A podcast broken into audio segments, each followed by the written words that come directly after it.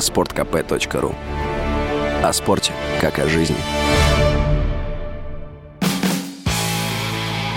Автоньюз. Совместный проект радио КП. Издательского дома «За рулем». В последние дни буквально на каждом углу обсуждается возможность введения штрафа за среднюю скорость. В самом деле, введут или нет? С вами Максим Кадаков, главный редактор журнала «За рулем». Штрафы за превышение средней скорости выносились у нас с 2013 года.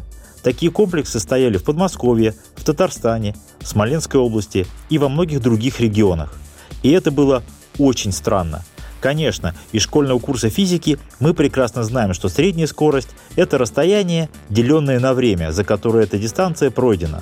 Но ни в правилах дорожного движения, ни в КОАП такой нормы не было и нет – и штрафы за превышение средней скорости выписывали на основании статей КОАП за превышение обычной, мгновенной скорости, то есть фактически действовал явный подлог, подмена понятий. Лишь после нескольких скандалов, активного вмешательства правозащитников и оглашения позиции Верховного суда в прошлом году штрафовать за среднюю скорость перестали, как объяснили в МВД до внесения изменений в действующее законодательство. И у многих возник вопрос.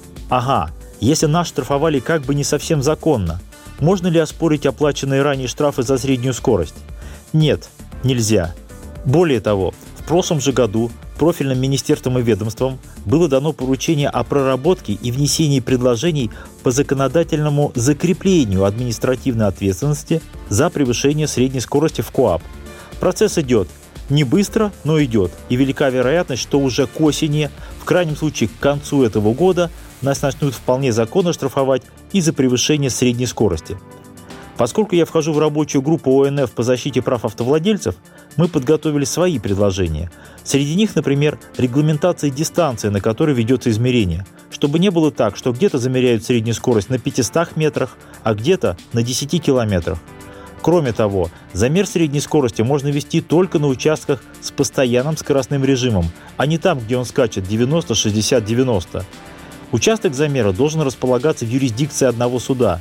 Бывали случаи, когда контрольный участок начинался в одном районе, а заканчивался в другом, и непонятно, в какой суд направлять административные материалы. Меня часто спрашивают, а будет ли толк, если введут штраф за среднюю скорость? Ну, как вам сказать? Смотря что подразумевать под толком. Если говорить о безопасности на дорогах, то расклад точно такой же, как и в случае с обычными камерами, которые фиксируют мгновенную скорость. Можно ставить камеры в действительно аварийно опасных местах, и при таком подходе, наверное, можно ожидать некий толк. Хотя практика показала, что реальной пользы от этого нет. Либо толковой статистики о применении штрафа за среднюю скорость нет. Потому что чаще всего в качестве аргумента нам приводит почему-то опыт других стран. Например, Великобритании. Но при чем здесь Британия, если наших водителей штрафовали у нас в течение нескольких лет за превышение средней скорости? Дайте знать, чем дело закончилось. А можно измерять среднюю скорость там, где это принесет наибольшую кассу. Я ничуть не оправдываю нарушителей скоростного режима, но опыт подсказывает, что если дорога по своему техническому состоянию позволяет ехать 150, знаки разрешают не больше 90, а то и меньше, а водители едут 120, то аварийность по этой причине не растет. Она растет там, где плохой асфальт, где нет разметки, где нет грамотных развязок, но есть опасные повороты налево с крайней левой, самой быстрой полосы – да что говорить, у нас львиная доля федеральных трасс – это узкие дороги по одной полосе в каждом направлении. Каждый выход на обгон – риск. Вечернее и ночное время – двойной риск. Даже если идешь положенные 90 км в час. Но чтобы построить хорошие дороги, жизни не хватит. Или денег, или желания, или всего вместе. А чтобы ввести новые штрафы, нужно лишь поставить подпись. Если новый штраф поможет делу – хорошо. А если не поможет – тоже хорошо, потому что штрафными деньгами пополняются бюджеты, в том числе местные. Когда штрафы за среднюю скорость действовали, случались совсем анекдотичные случаи, когда водители фактически за одно нарушение получали два штрафа.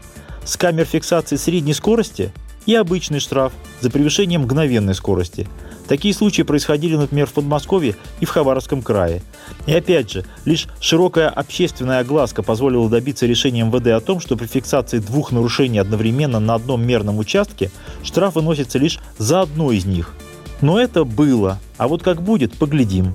Поскольку Минюсту и МВД дано указание о включении нормы в проект нового КОАП, дело будет сделано. Камеры уже есть, а где не хватит, закупят новые. За этим дело не станет. С вами был Максим Кадаков. Не унывайте, еще поездим. Автоньюз. Совместный проект радио КП. Издательского дома «За рулем». Спорткп.ру О спорте, как о жизни.